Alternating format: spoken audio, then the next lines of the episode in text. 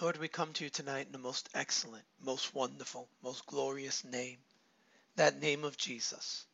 Father, we come under the banner of your love and under the banner of your grace, under the banner of your mercy and of your sacrifice, Lord God. For your word declares, who can ascend to the hill of the Lord, but he who has clean hands and a pure heart.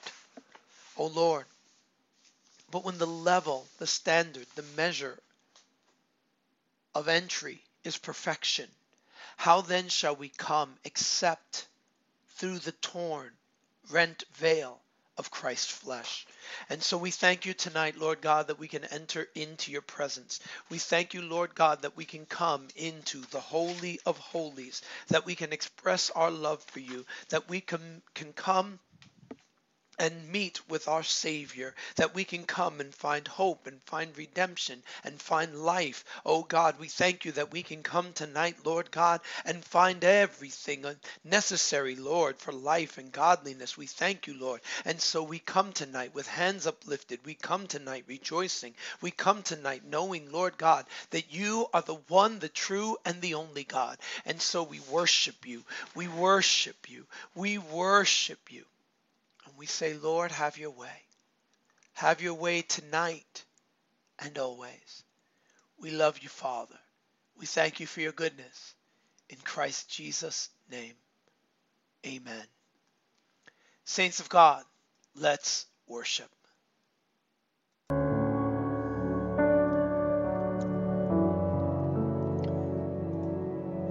This first song is called Yours. It all revolves around your throne. It all revolves around your throne. Who can know your glory? Lyrics up in the chat room. So high above, yet slain for us. You alone are yours, and the praise is yours. You're the one we bow before, reigning over us as we lift you up. You will reign over.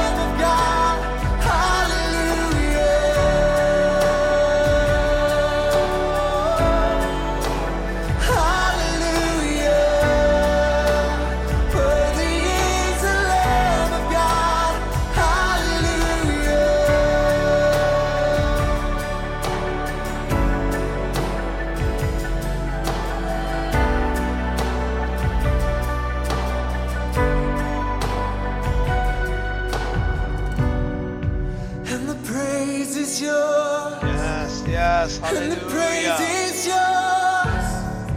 You're the one we bow before. Glory. Oh, reigning over us as we lift you up. You will reign forevermore. Oh, and the praise is yours.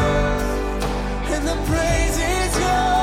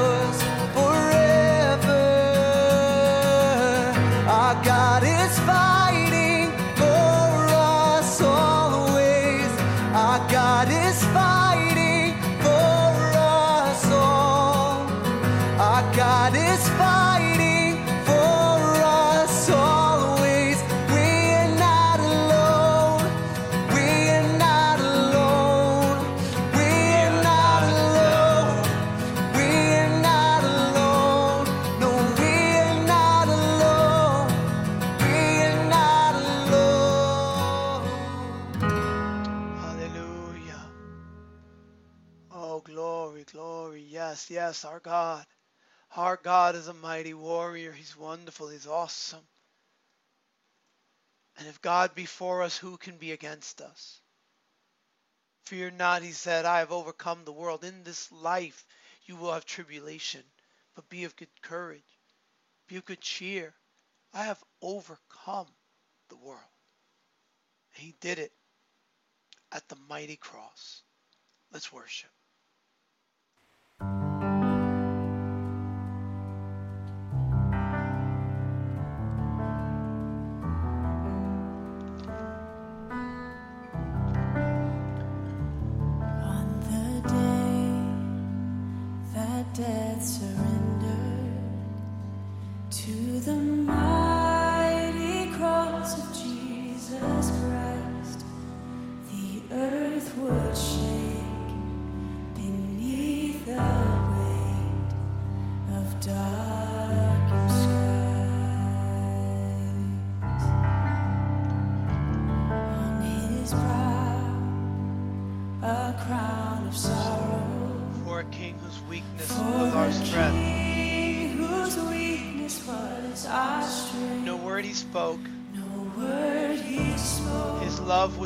His love was shown for all to see. Oh, the cross of Jesus Christ. Oh, the cross of Jesus Christ is the reason I'm alive. For his blood has set me free. His blood has set me free. Never lose its power. It will never lose its power for me.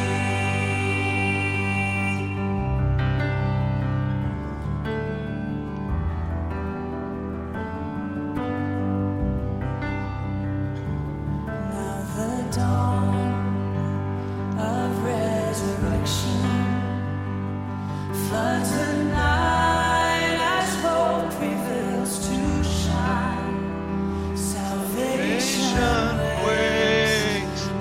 Chase to break, and we arise. Oh, the cross of Jesus Christ is the reason I'm alive. For his blood has set me free. It will never lose its power for me. Yes. Hallelujah. Hallelujah. Christ is my victory.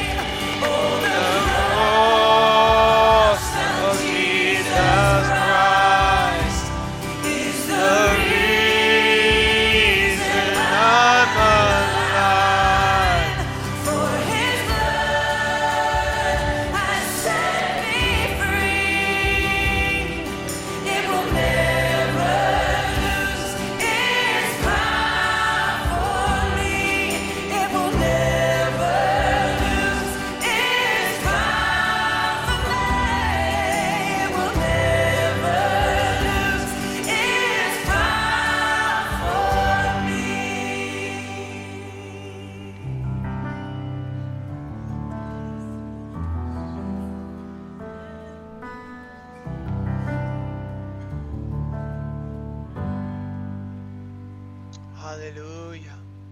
Hallelujah. Glory. Glory. Glory. Let's continue to worship. All hail King Jesus.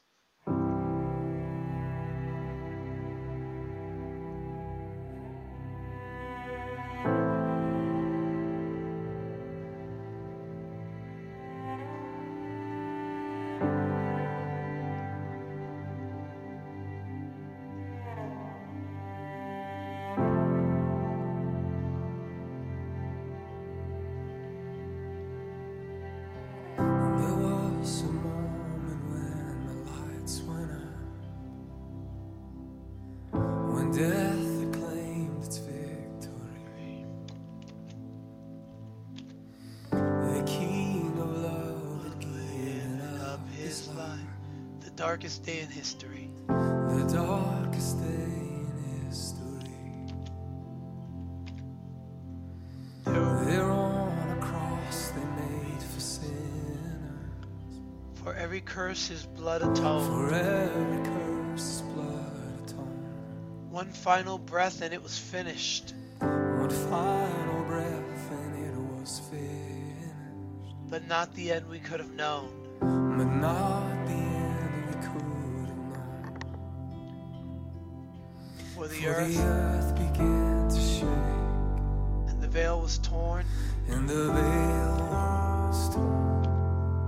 What a sacrifice was made! What sacrifice was made as the heavens roared. All hail! All hail, King Jesus! Yes, yes.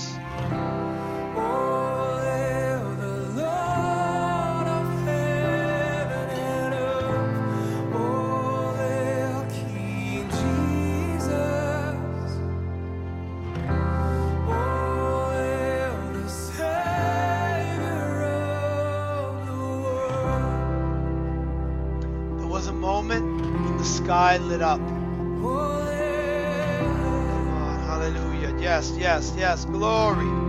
Glory.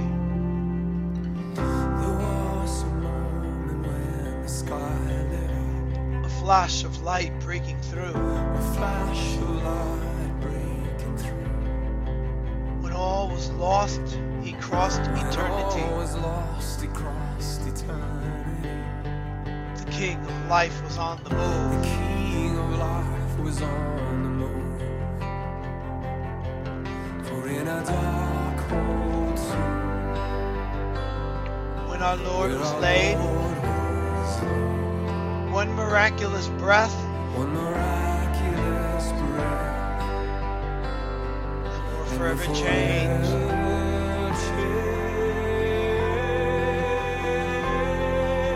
All hail. All hail, King Jesus. All hail, the Lord of heaven and earth. All hail, King Jesus. All hail, the Savior of the world. Keep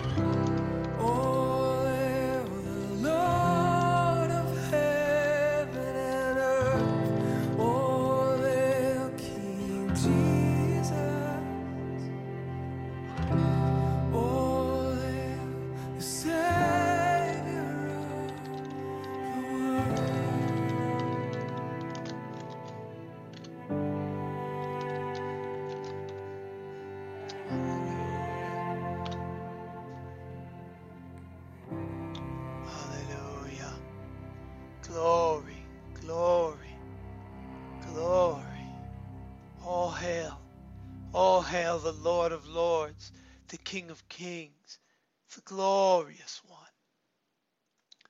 Saints and friends, we're going to go to one more song of worship. And then we'll be going to the word of the Lord in the opening chapter of the book of Ephesians. Prepare your hearts. Let's worship. Mighty warrior.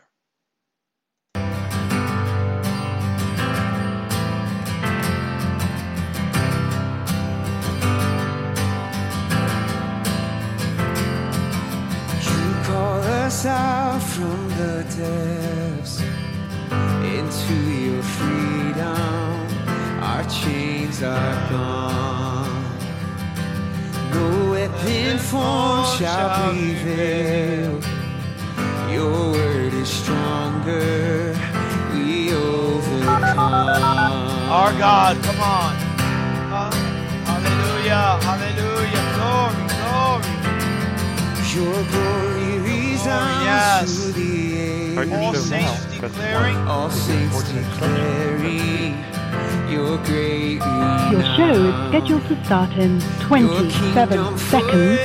Will stand. We won't be shaken. We will not fear. Our God. Our God, a mighty warrior. You're a consuming. Your show will go live in 5 seconds. 4, 3, 2, 1. Jesus, the great commander, you conquered death forever. In victory you reign. We triumph in your name. Your glory resounds through the age. All saints declaring your great renown. Your kingdom forever will stand. We won't be shaken. We will not fear. Yes, our God, a mighty warrior. You're a consuming fire. In victory you reign. We triumph in your Jesus, a great commander, you conquered death forever.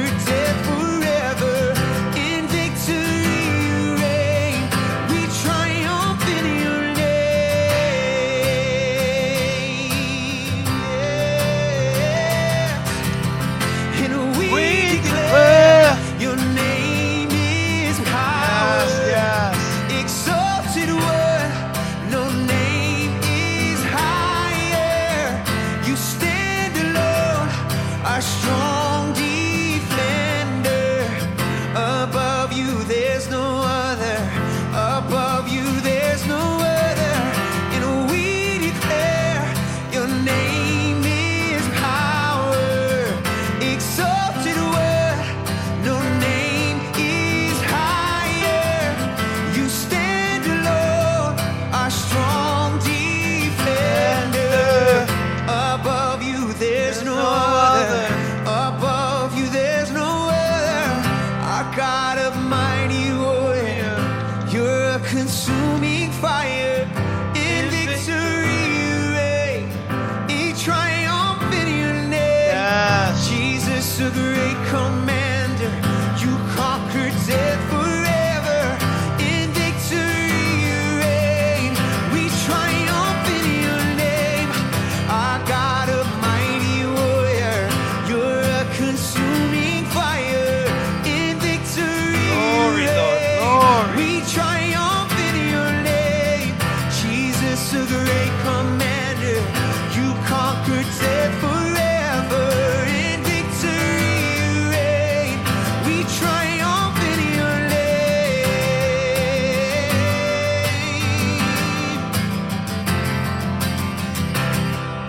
Yes, glory.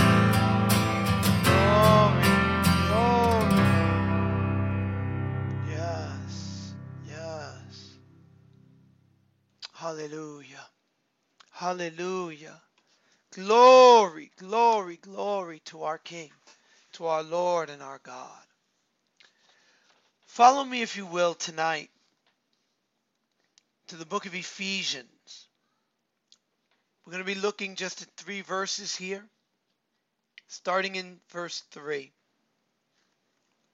There in Ephesians 1:3, the word of the living God proclaims, "Blessed be the God and Father of our Lord Jesus Christ, who hath blessed us with all spiritual blessings in heavenly places in Christ, according as he hath chosen us in him before the foundation of the world, that we should be holy and without blame before him in love, having predestinated us unto the adoption of children by Jesus Christ to himself, according to the good pleasure of his will, to the praise of the glory of his grace,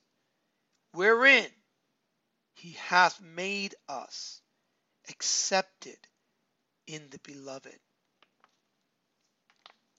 Focusing again on the first verse I read, verse 3. Blessed be the God and Father of our Lord Jesus Christ, who hath blessed us with all spiritual blessings in heavenly places in Christ. I want to speak to you tonight on the topic, blessed with every spiritual blessing in Christ. Let's pray. Spirit of the living God, we thank you, Lord God, that where 2 or 3 are gathered in your name, there you are in the midst. We thank you, Lord God, that we can come together, that, Lord, using the technology which so many use in so many wicked ways, for so many personal or selfish or carnal uses, what the enemy uses to tear down, we can use tonight to build up. For we build upon the foundation that is the rock, Christ Jesus. We are thankful, Lord, that you are here in our midst. Thank you that you are with us. Thank you that you abide in our worship. Thank you that you give us your word. May it be brought forth with life-changing power tonight. In Jesus' name. Before I get started, I want to encourage you, please, give me both ears. Listen attentively. I believe that this message can be life-changing. It can be the key to walking in the Zoe Perissos, the superabundant life, which Jesus Christ himself said he died to give us. He said, the enemy comes to steal, kill, and destroy, but I came that they may have life and that they may have it in superabundance. And the key, I believe, lies in the verses we're going to touch on tonight. So please, let's get into this and listen with ears of faith and faithfulness. Turn toward our Savior.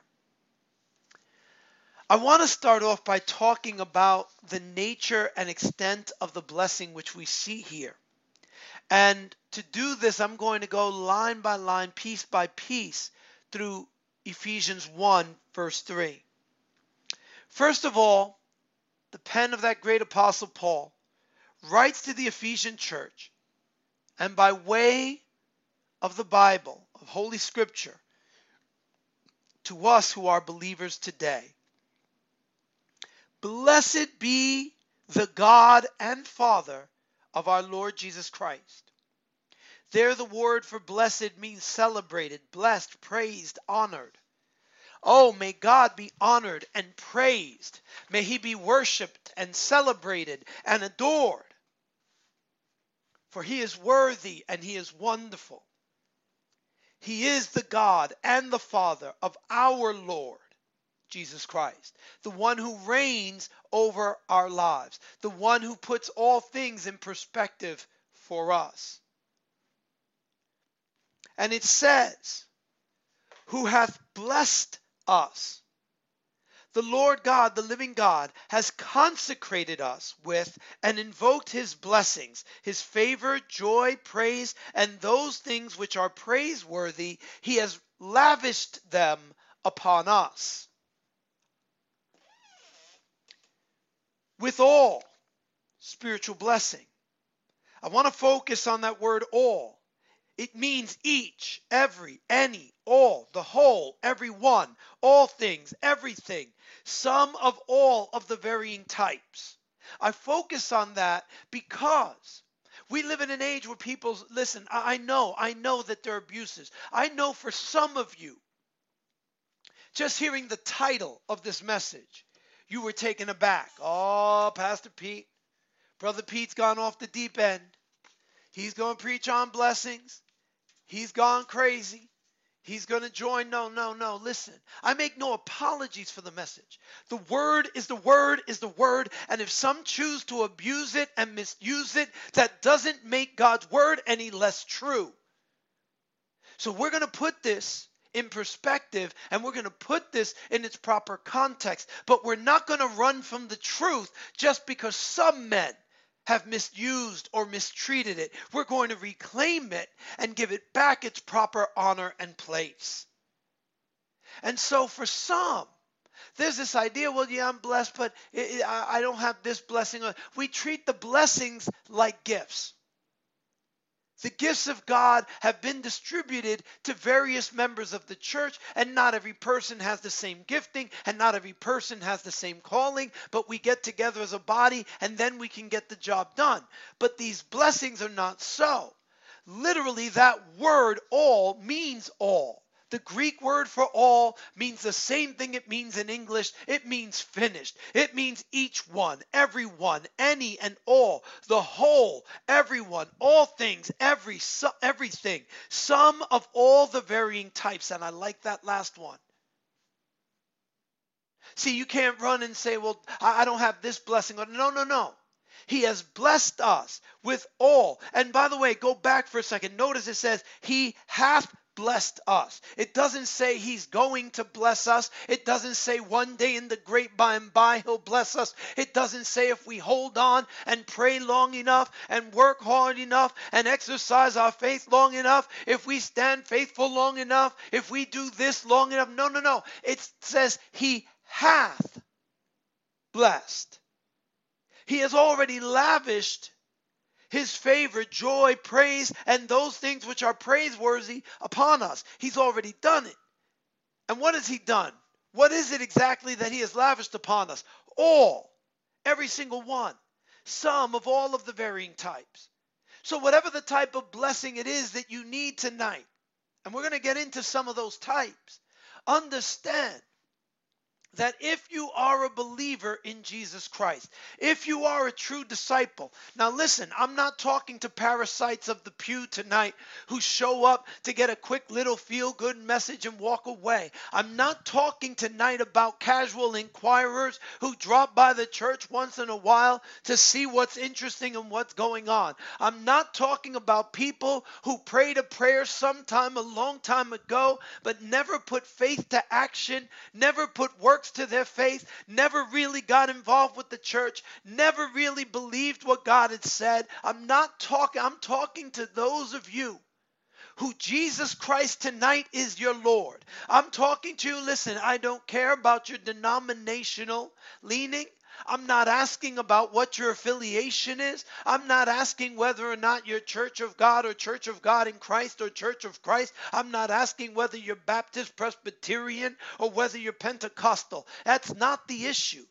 If you have made Jesus Christ the Lord of your life, if you have surrendered all things to him, if you have put all your trust in him, forsaking all others, you left behind your statues and your idols. You left behind your chanting and your different things. You left behind your false beliefs and your false hopes, and you've cast all your cares upon Jesus. You've looked to the cross of Christ and seen how your sin nailed him there and said, I am the one responsible. Like David, you turned, I am the man. I am the woman. I am the one who crucified the Lord, and I need that blood to cleanse me. I need that blood to wash me. If you surrendered and bowed your knee to him, then understand he has already lavished upon you some of all of the varying types of blessings you could ever need in this world.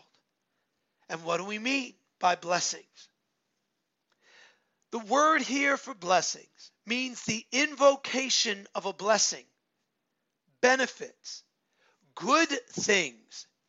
Notice, good things. Jesus, in fact, teaching one time said, if you being evil know how to give good gifts to your children, how much more your Father in heaven. Benefits, good things, that which is praiseworthy and which brings joy. See, to be blessed means to be joyful. The things that bring joy, he has lavished upon you. Things that are well spoken of. So all of the varying types, each and every one, any, all, the whole, all things, everything, that is an invocation of blessing, benefit, good things that are praiseworthy and things that bring joy, things that are well spoken of, our Heavenly Father has lavished upon us. But he qualifies it with this one word. And see, here's where the name it and claim it, the blab it and grab it crowd of today. Here's where so many talking about your best life now and your blessed. Here's where they miss it.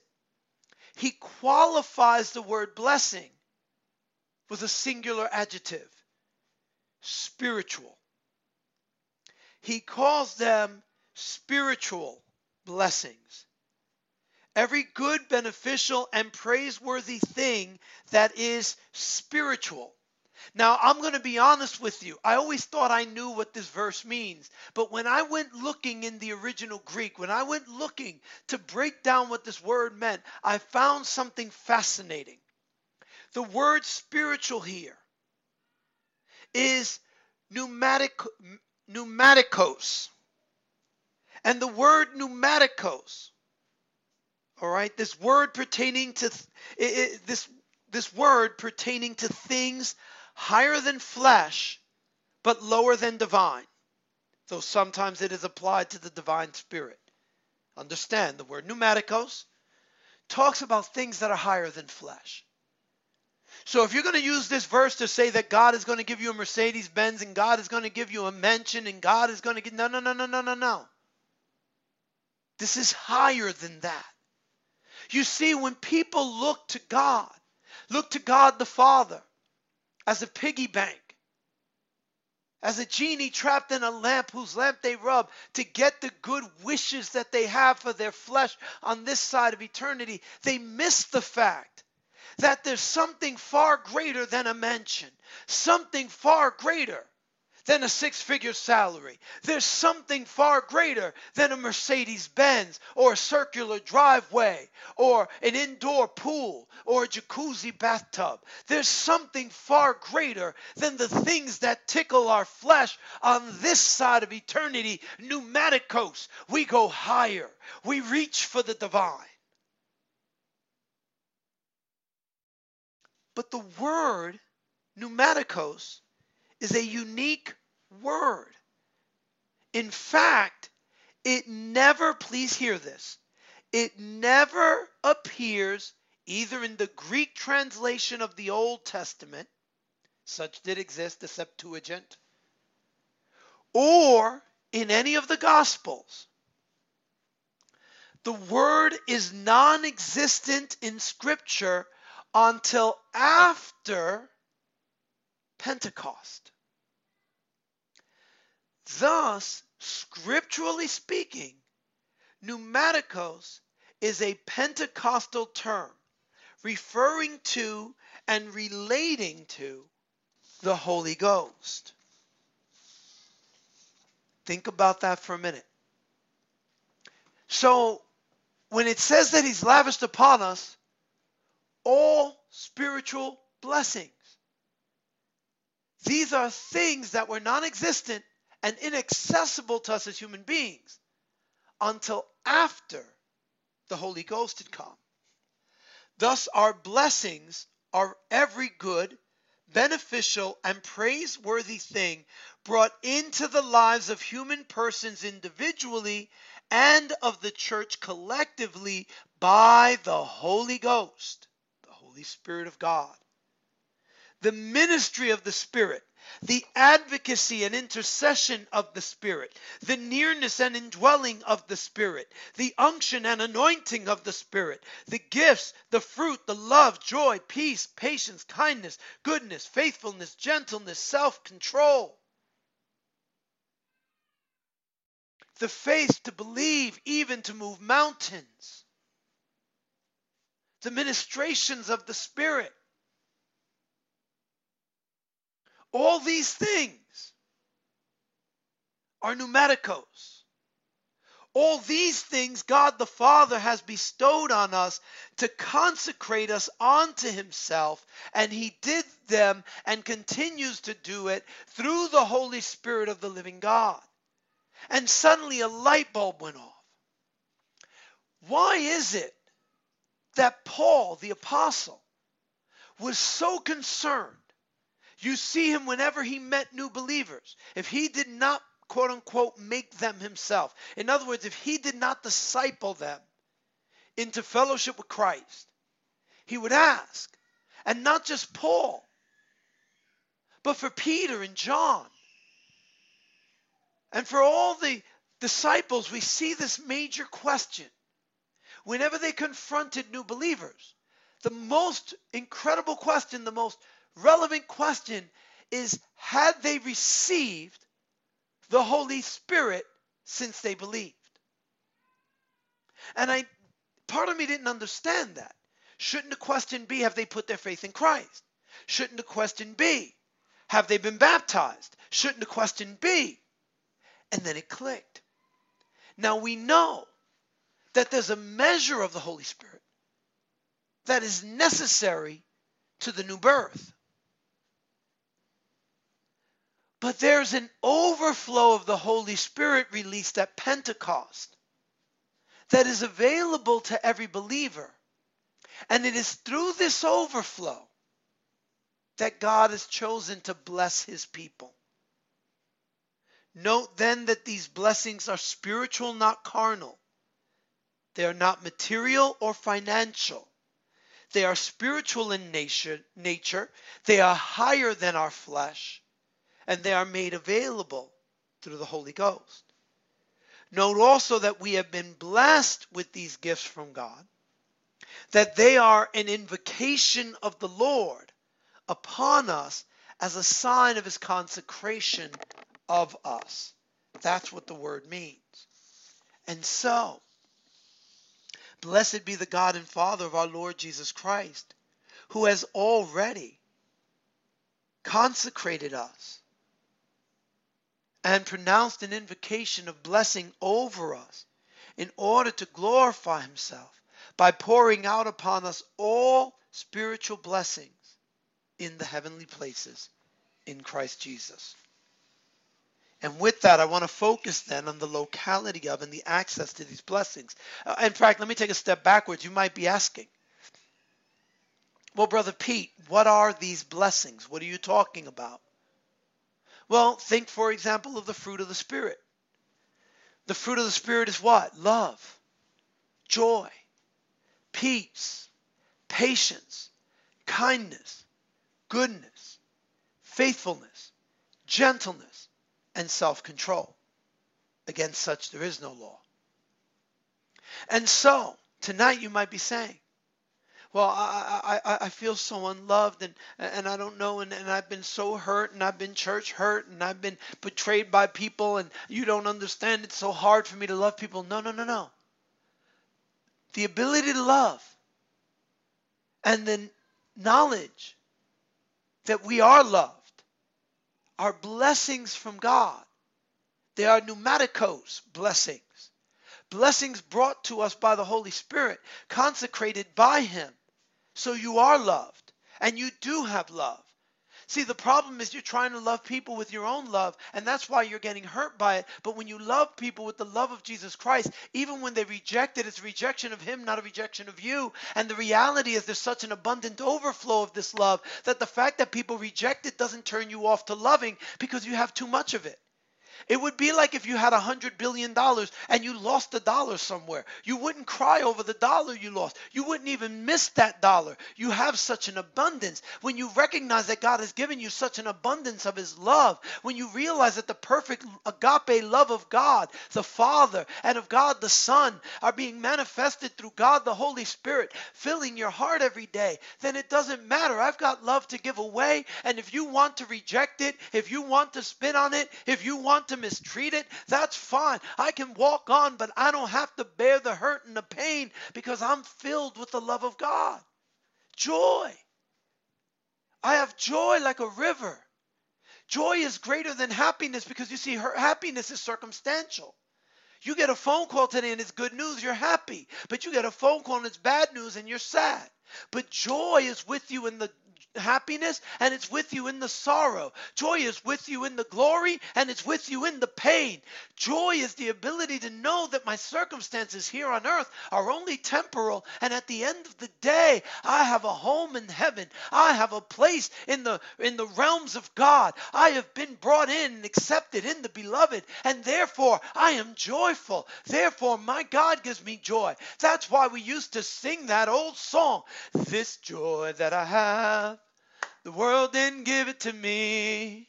This joy that I have, the world didn't give it to me. Oh, this joy that I have, the world didn't give it to me. The world didn't give it, and the world can't take it away." Hallelujah. So I have love, joy, I have peace and patience. Regardless of my situation and my circumstance, I don't have to lose it. It doesn't matter whether the Dow Jones goes up or down. It doesn't matter whether my 401k is growing exponentially or shrinking and disappearing. It doesn't matter whether my things are secure or my things are lost. It doesn't matter what's going on. It doesn't matter the chaos and the tumult around us. It doesn't matter what's going on Facebook and Instagram and Twitter and all of that. I can push all that aside, and despite the chaos of the world in which we live, I can have peace and I can have patience. And no matter how cruel and cold this world becomes, as the love of many grow cold, I can still be kind and gentle. I can be good and faithful. And despite all the temptation swirling around me, I can show self-control, because these are fruit of the Spirit. These are part of my blessing. I can put on the full armor of God. I can guard my heart with the breastplate of righteousness. I can guard my mind with the helmet of salvation. I can gird my loins with the truth of the gospel and shod my feet with the preparation of the gospel. And I can take up the shield of faith and the sword of the Spirit. And you might say, but Brother Pete, I don't understand my salvation enough to put on the helmet of salvation. Sometimes I don't feel righteous and I can't put on that breastplate. No. These are gifts. These are blessings. These are pneumaticos blessings. These are the things meant to make you joyful, and you can put them on because the Holy Spirit has provided them. God the Father has provided them through the Holy Spirit, who has delivered them into your heart. They are yours. Righteousness is yours. Peace is yours. Joy is yours. Love is yours. Stability is yours. All these things are yours. And you might be saying tonight, but I don't feel like it. But we walk by faith, not by sight. We don't go by our feelings. We don't go by our hearing. We don't go by our touch or the senses of our heart. And we definitely don't trust our heart. I know everyone's telling you, just trust your heart, trust your heart. But the Bible says that the heart is deceitfully wicked above all things. So we don't look to our heart. We look to the Lord, and we look to his word. And it says that I've been given all these blessings. So let God be true, and all men, including myself, liars. I will trust God and not my own heart. I will trust God and not the Dow Jones. I will trust my heart and not Facebook or Twitter or Instagram. I will trust God and not the talking heads on CNN or Fox. I will trust God and not the White House, not the governor's house, not Gracie Mansion. I will trust the Lord, and not the Capitol building, not the Supreme Court. I will trust the Lord. And if I trust him and I've put my faith in him, then he gives me all these blessings. Now you might say, but sometimes I feel cut off. I don't get it, because you don't know how to access your blessings. You see, it would almost be like, imagine you had a rich, like just a ridiculously rich uncle somewhere. You didn't know him. Your dad or your mom had lost contact with this particular brother of theirs and didn't know that they were multi-billionaire. Somewhere they set up a trust fund, and they assigned it to your mom and dad's firstborn child, and you're that child. Somewhere then in the world, there's this winning lottery ticket, this billion-dollar inheritance. It's yours. But if you didn't know about it, and you don't know how to access it, and you don't have the account numbers, and you don't know which bank it's in, you'll never enjoy the blessing of the provision that's been made for you. And for so many, the problem with this verse is that either A, they take it out of the context and try to make it something physical. It's not. It's spiritual, and that's actually better, because physical things will waste away. See, if the Bible told me God has promised each and every one of us a brand new car, that's lovely, except for one problem. The minute you drive it off the lot, it's not brand new. Depending on the car, the minute you drive it off the lot, it loses. The second you drive off the lot, it loses 10 to up to 50% of its value, because it's not new the minute you put the key in the ignition and drive it off the lot. But these blessings never lose their value.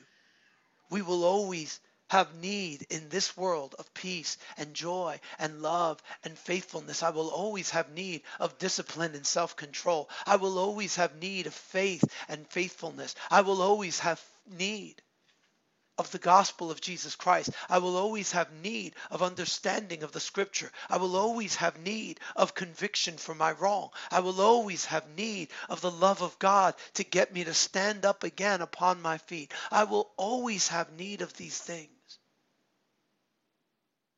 And they will always be available, because they will never lose their value. But how do I access them? Where are they? And so the word says that he has blessed us with all spiritual blessings in heavenly places in Christ. Now, that first part can be discouraging. My blessings are in heavenly places. And so there's a whole group of people in the church who have decided that what this verse means is all the blessings of God are reserved for the great by and by. So I will not have peace, I will not have patience, I will not have all these blessings of God until I get to heaven. But can I ask you something?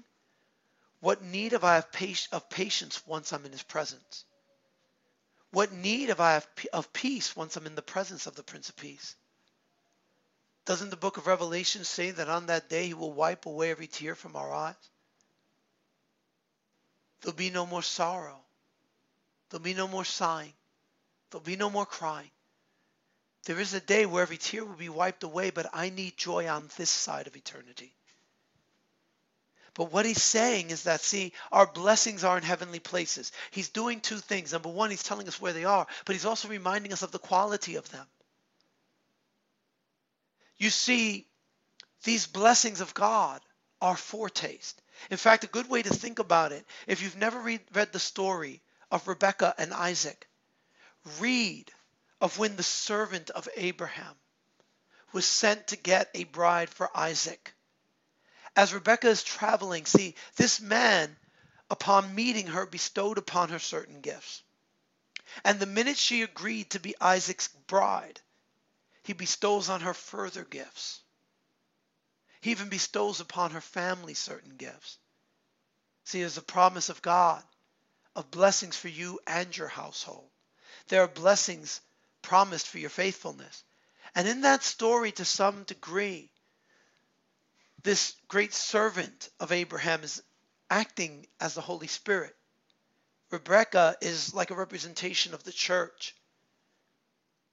And Isaac then stands as a type of the Christ, and her getting there is her coming to heaven.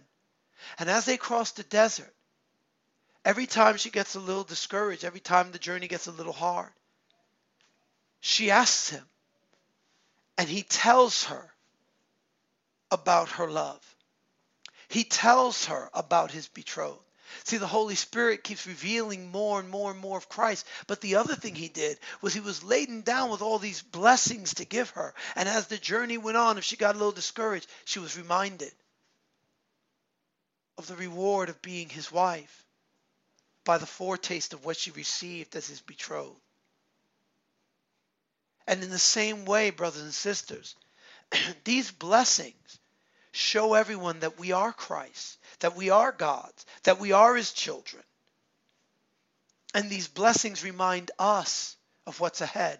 And so what he's saying is the quality of joy that we have available to us here is equal to the supernatural joy we will feel in his presence.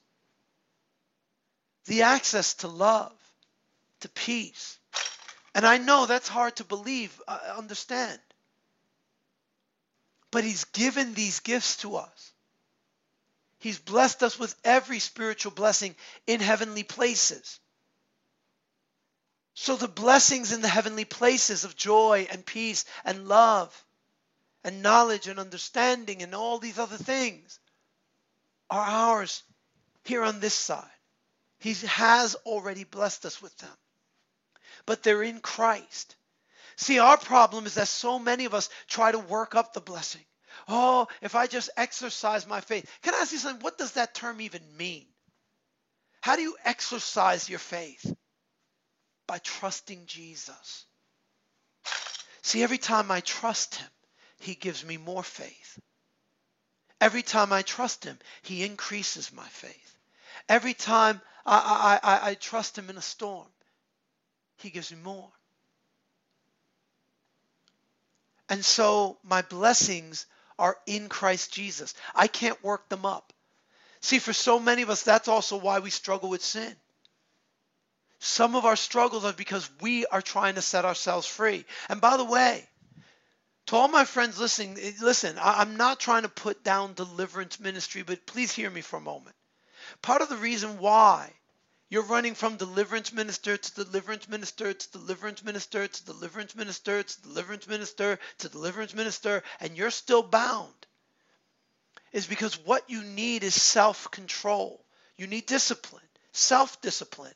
It is a gift of God. It is a fruit of the Spirit. It must be cultivated in walking with him. It must be cultivated. It must be given time for the sun to shine upon the tree. It must be given time for the tree to take up the nutrients from the ground. It must be given time for the sap to reach the end of the branch and for the fruit to grow. But it will grow. It will mature. It will bear fruit. And you will have self-control. But it's in Christ. You're trying to give Christ your self-control as a gift, but your self-control is in Christ. You're trying to fake joy and pretend you're joyful in order to be a blessing to the community of God, but the reality is your joy is in Christ. It's not something you can give him. Let me just tell you something. You cannot give God your love, your peace, your patience, your kindness, your forgiveness, your joy. You can't give him these things. Why? Because our own versions of them are so incomplete and so tattered and so imperfect, but the perfect version of these things are blessings available to us in Christ. And what we need to do is go to Christ and say, I need love with which to love you. That's why I was reflecting on this recently, the interchange between Peter and the Christ on the seashore at the end of John's Gospel. 3 times Peter is asked, Peter, do you love me? Peter, do you love me? Peter, do you love me? And people will tell you it's because of the 3 times that Jesus let him down. Jesus was not rubbing that in his face. If you look at the interchange in the original, Jesus was using one word for love and Peter was using another. Peter, do you agapao me? Do you love me with agape love, perfect, godlike love? Peter's response, I philios you. I love you with the human version of friendship love. You are my best friend. No, Peter, that's not good enough. And that's why Peter has to finally respond, Lord, you know. You know. I can only love you with that kind of love if you put that kind of love in me. Because I'm not capable of it. I used to think I was, but I failed you, Lord. And I know now that I can't go there on my own. See, some of you tonight, you need these blessings. You need supernatural joy because you've been so hurt. Human joy isn't going to cut it. The psychologist's couch isn't going to cut it. Even the warm and loving embrace of your spouse or your children isn't going to cut it. It's not going to restore your joy. And none of the blessings of this life on this side of eternity are enough to give you joy. But these blessings, these pneumaticos blessings, can restore your joy. They can restore your peace. They can restore what the enemy has stolen. And so you need something greater. You need the pneumaticos blessings of God to come into your life and lavish upon you supernatural, superabundant love, joy, peace, patience, kindness, goodness, faithfulness, gentleness, self-control, righteousness, truth, honesty, integrity, true conviction that leads to true repentance, a changed heart, a new mind, the ability to understand the scriptures, the nearness of God, to know and feel the embrace of God around you. These are not things you can do in your flesh. They must be achieved in Christ. You must go to Him in prayer. You must go to His Word. You must seek Him.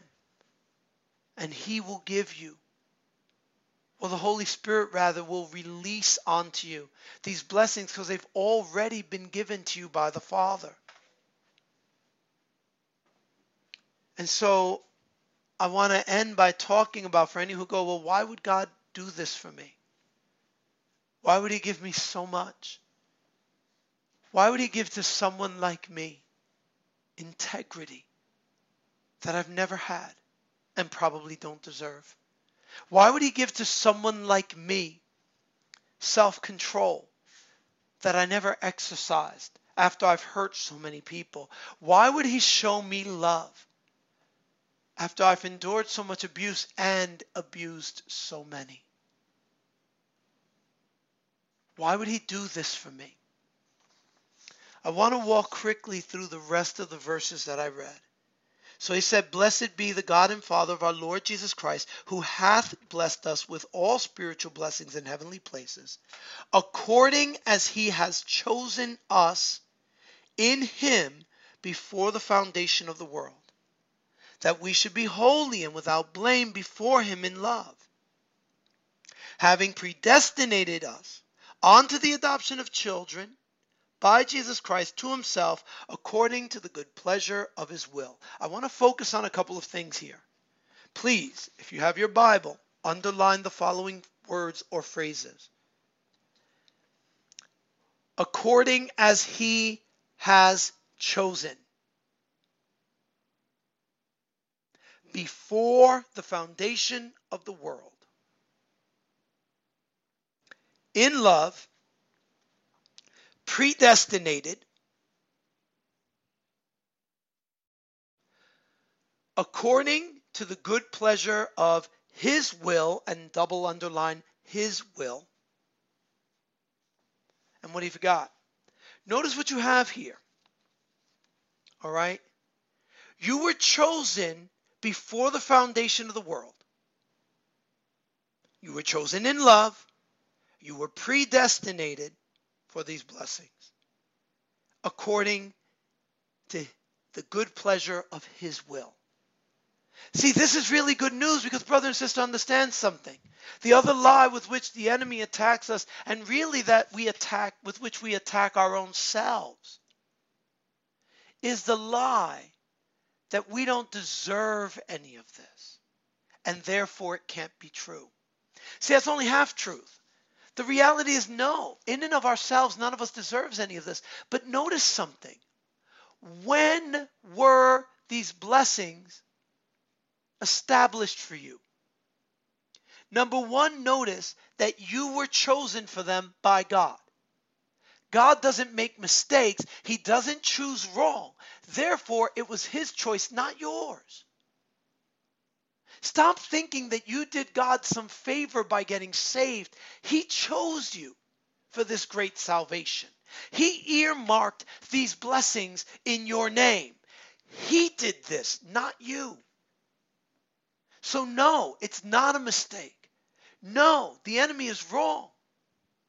It's not about deservedness. It's not about anything we've done. It's all about him. He chose us. He did it before the foundation of the world. He did it in love. It was predestinated, meaning this was destined before you were even created. And it was done according to the good pleasure of his will. So the first thing I want to establish is these blessings are not something that you can lose because you somehow don't deserve them. They were given to you. They were earmarked for you before you were even created. Let me go back to my example earlier. I said, imagine you had this uncle. In fact, let's make him a great uncle, or even better, a great-great-grandfather. Let's say you had a great-grandfather. Unbeknownst to your family, because he lived a normal life, he lived as a normal man, he actually was a multi-billionaire. But he saved all his inheritance, looking at the word of God that says that a wise man leaves an inheritance to his children's children. So he never told his children anything about it. Let's make this your grandfather then. So unbeknownst to the family, you have a grandfather. He is a multi-billionaire, but no one knows that he is. Before your mom and dad even reached a certain age, he wrote out a document, a living trust, if you will. And this is how his fortune is to be given out. And he determined that when your mom and dad had children, their first child would receive X amount of hundreds of billions of dollars. Their second child would receive this much, their third child, etc. Notice, he did this when your parents were little kids, when your mom was a little girl. So he didn't know. See, this has nothing to do with you then. You weren't born yet. You weren't a plan yet. He knew someday, hopefully, his child would grow up, and the child would have a child, and that child would receive this blessing. He also set up this living trust in such a way that there's over, let's say, $50 billion in your name. And the trust is set up such that you cannot touch the money. It's set up in such a way that the investments are with this huge investment firm. The investments themselves make over $500 million a year. And those at interest is yours every year. And investors are assigned to you and accountants to help you use the money wisely and spend it wisely. But notice, you have $500 million a year to live on. You will never spend this money. The blessing will be yours until you go into the grave. But you had nothing to do with it. You could never say, look what I did. No, you did not do that. You did not accomplish anything. Even the faithful use of the money is not in your hands. And that's what these blessings are like. They were predestinated for you. You were predestinated for salvation. You were predestined to have joy in this life. You were predestined to live a good life. You were predestined to self-control. You were predestined to righteousness. You were predestined to truth. You were predestined to stand upon the rock, Christ Jesus. You were predestined to preach the gospel. You were predestined to be liberated. You were predestined to come out of your prison. You were predestined to live at liberty. You were predestined to joy. You were predestined to peace. You were predestined and you had nothing to do with it. So stop worrying about how you messed this up and start worrying about how you can get in Christ Jesus so that he can empower you and he can lead you and he can strengthen you and he can help you get your life right. Get in Christ Jesus so that the Holy Spirit has control, and then these things will be yours. And stop worrying about how someday you're going to do it. Stop coming up with your 5-year plan and your 3-year plan and your 6-step plan and your 12-step plan, and just run to the cross and give it all to Christ and then follow wherever he leads. Because the blessings are in Christ. And if Christ is on the move and he wants you moving here, you better move, because the blessings are where Christ is. If Christ is calling you to ministry, you better move and get in that ministry. If Christ is calling you to volunteer somewhere, you better start volunteering. If Christ is calling you to prayer and intercession, hit the knees, baby. Whatever it is that Christ is calling you to do, you need to be about your Father's business. You need to be following Christ. You need to be holding on to the Spirit, led by the Spirit, because your blessings and your peace and your joy and all the meaning of your life are in him. But I also want you to notice, it says that this was done so that we should be holy and without blame before him in love, to the praise of the glory of his grace, wherein he hath made us accepted in the beloved. See, the purpose of the blessings, and that's why these blessings are not financial. I've heard the incredible foolishness of the massively ignorant who say, when my neighbors see my Mercedes Benz in my driveway, they know I'm a man of God. No.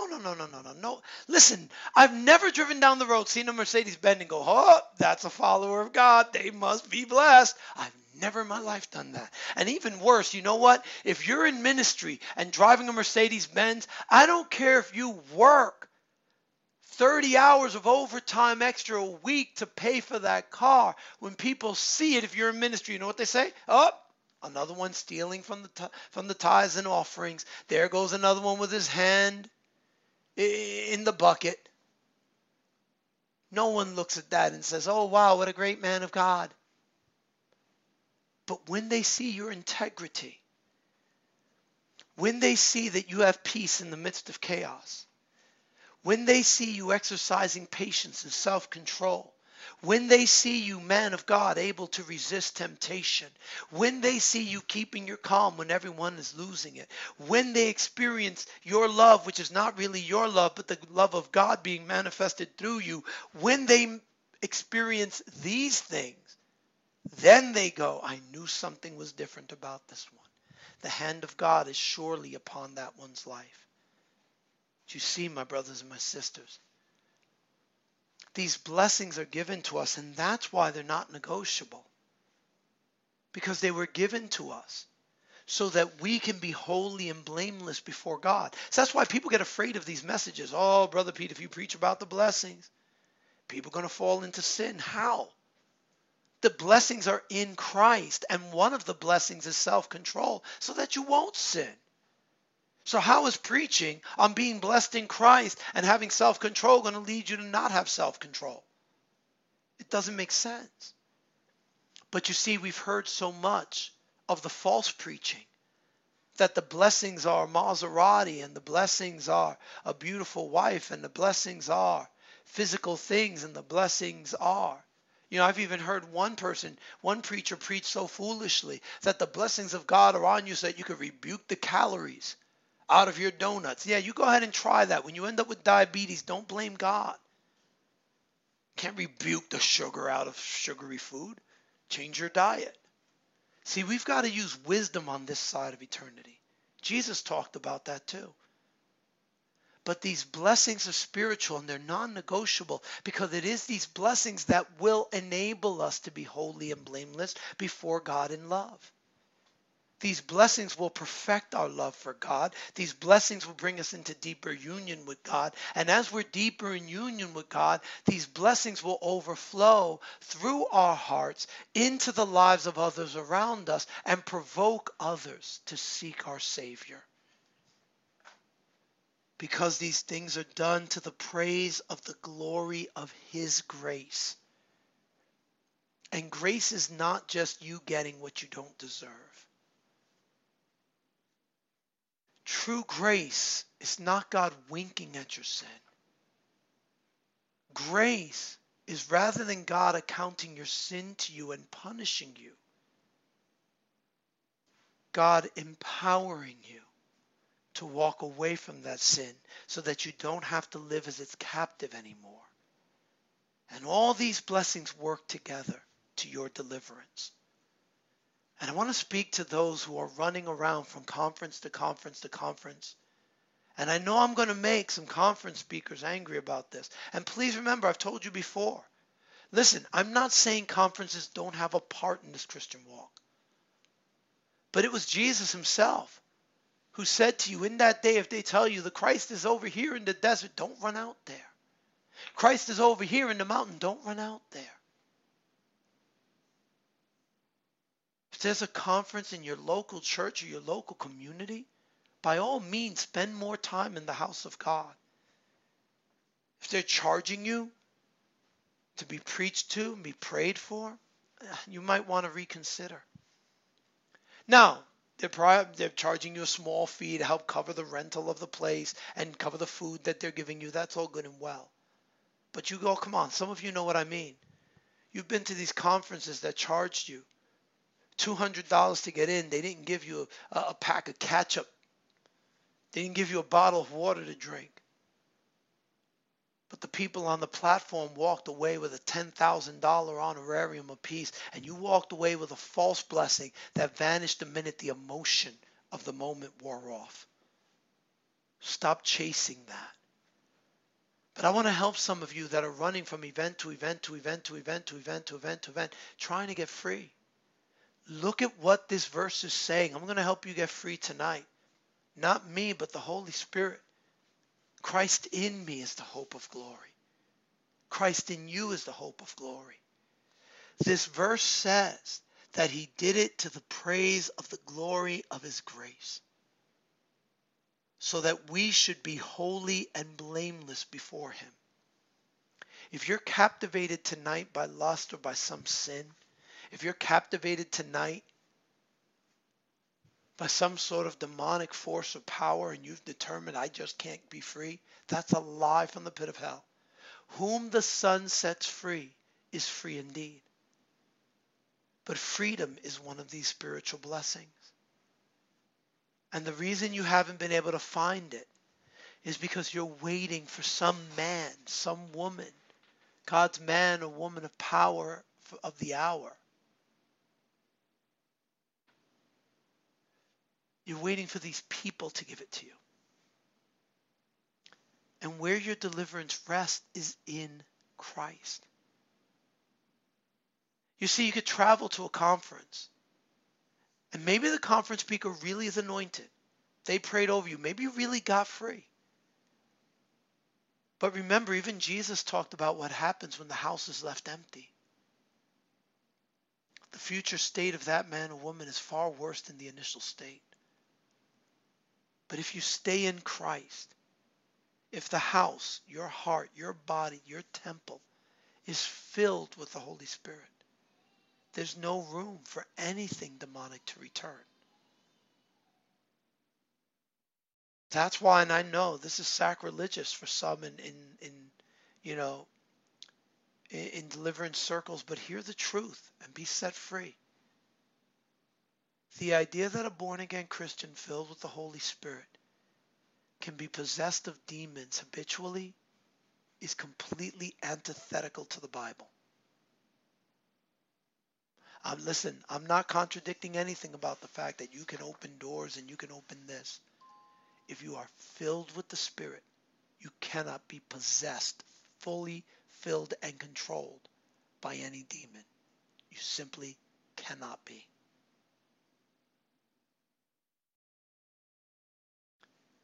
But because you're waiting for men to give you this power, you've become like Simon the sorcerer, offering Peter and John money for the gift and the power of the Holy Spirit, thinking if you paid more for the conference, if you traveled more and spent more to get there. Don't be like the woman with the issue of blood who spent all she had and rather grew worse. You want to be free tonight? You want to enjoy the freedom that is in Christ? You want to enjoy the truth, the joy, the blessings, the hope, the life, the love, the power that is ours in Christ? Want to be a world overcomer? Chase after him. Don't even chase the blessings. Don't chase the freedom. Don't chase the love. Don't just chase after him. Because in his presence is fullness of joy and life everlasting. And the Zoe Perissos, the superabundant life, is available in Christ Jesus. Follow after him and be free. Follow after men and keep wandering in the wilderness, stumbling over the same rock, passing by the same tree, going through the same trials over and over. Or break the cycle tonight and get in Christ. So how do I end a message like this? Very simple. I want to invite you to come and lay your burdens down at God's altar.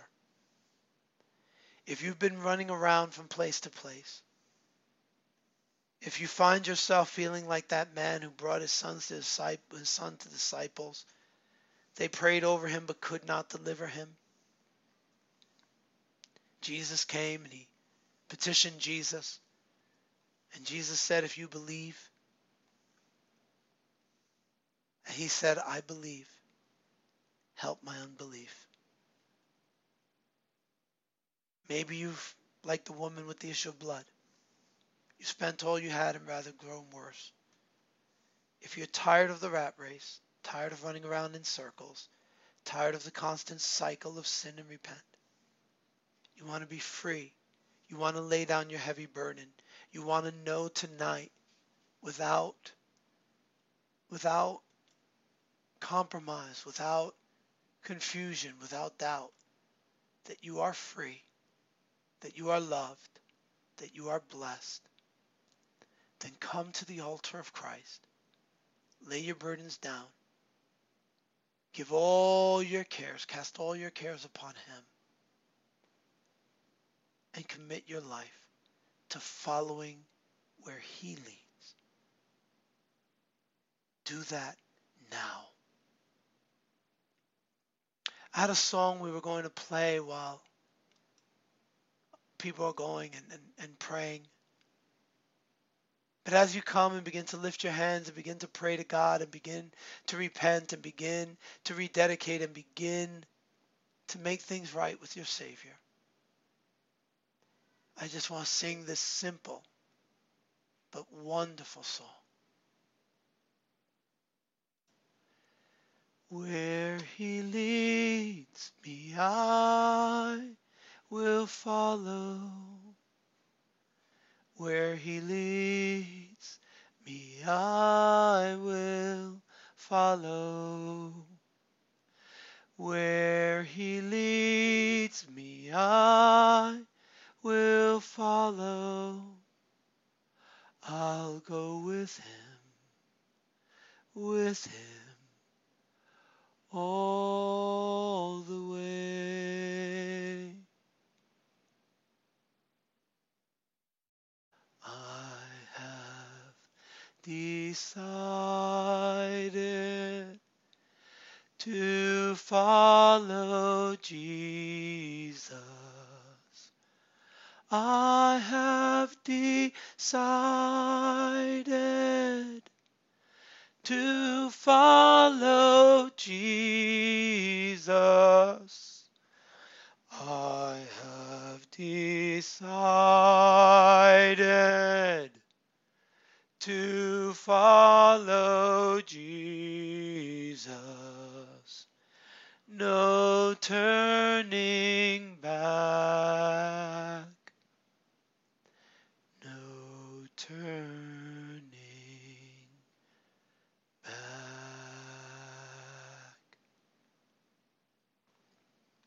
Father, you see these your servants before you. They are your servants and they are your children.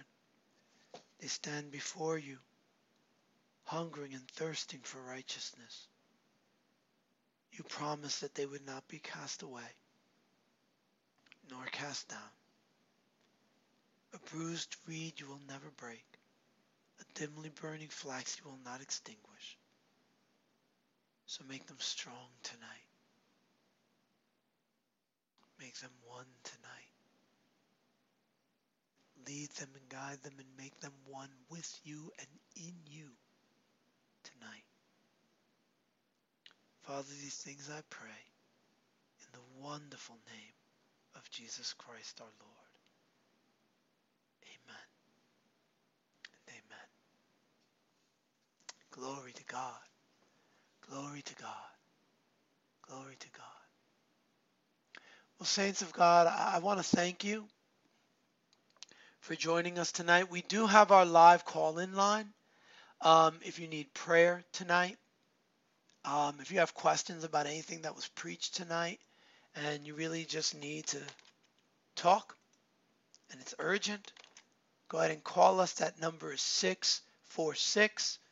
646-721-9917.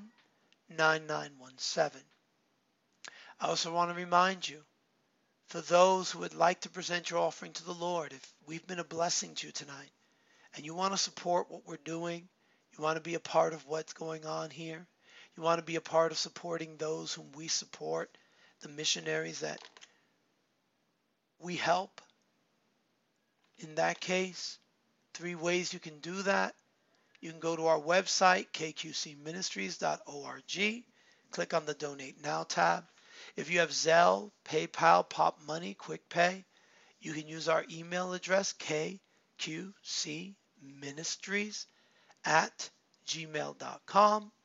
Or using traditional mail, you can write to us, KQC Ministries, care of Peter Torres, 97 Jefferson Street in Highland Mills, New York. We're going to go to worship for a moment, and if you're going to call in, go ahead and do that right now. If not, I'll bless you, pray over you, and dismiss you in a moment. Let's worship for a minute. Amen. The song is simply called Jesus, We Love You.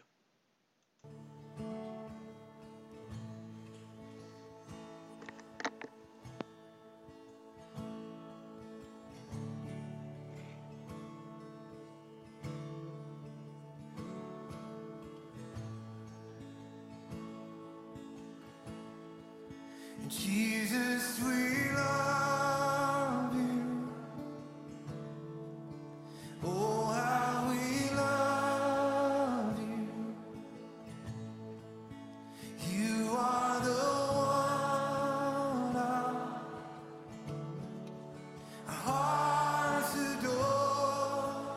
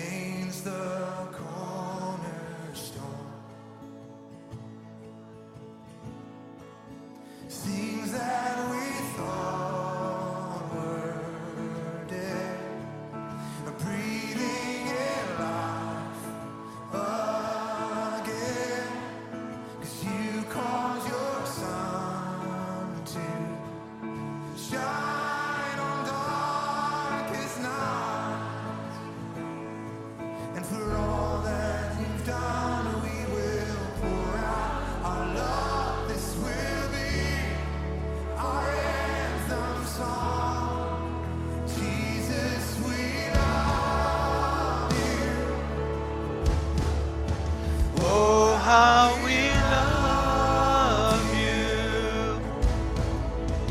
You are the one our hearts adore, and all this I found their hope. The orphans now have a home, and all that was lost has found its place in you. You lift our weary head. Oh, you make us strong. Instead, you took these rags and made us beautiful. You made us beautiful. For all that you've done, we will pour out our love. This will be our anthem song. Jesus, how we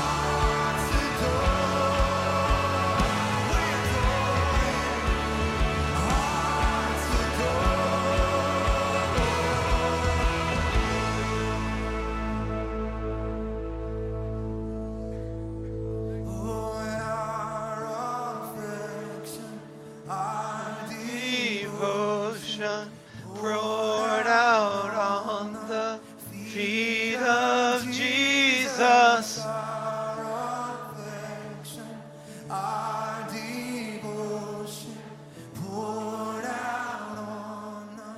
Hallelujah.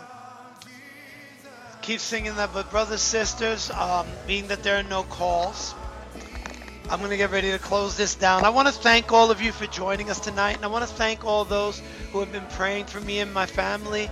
As I told you, this summer is going to be rough. There are a lot of changes going on in my life personally and with my family, and so we appreciate your prayers. We thank you for your support.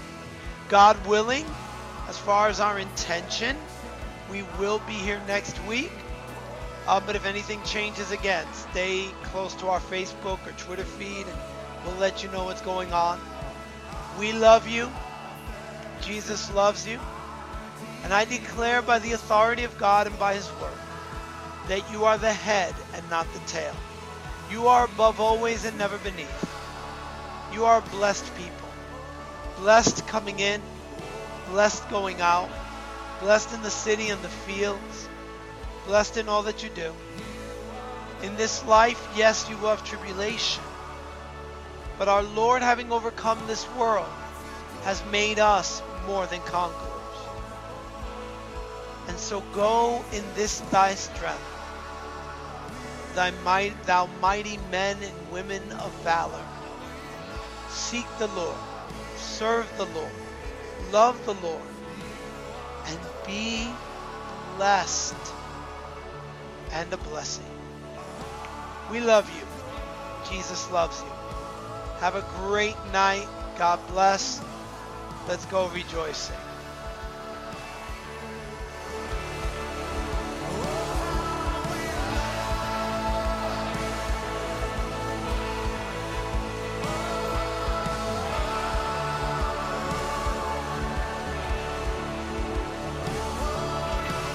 Thank you for using Blog Talk Radio. Goodbye.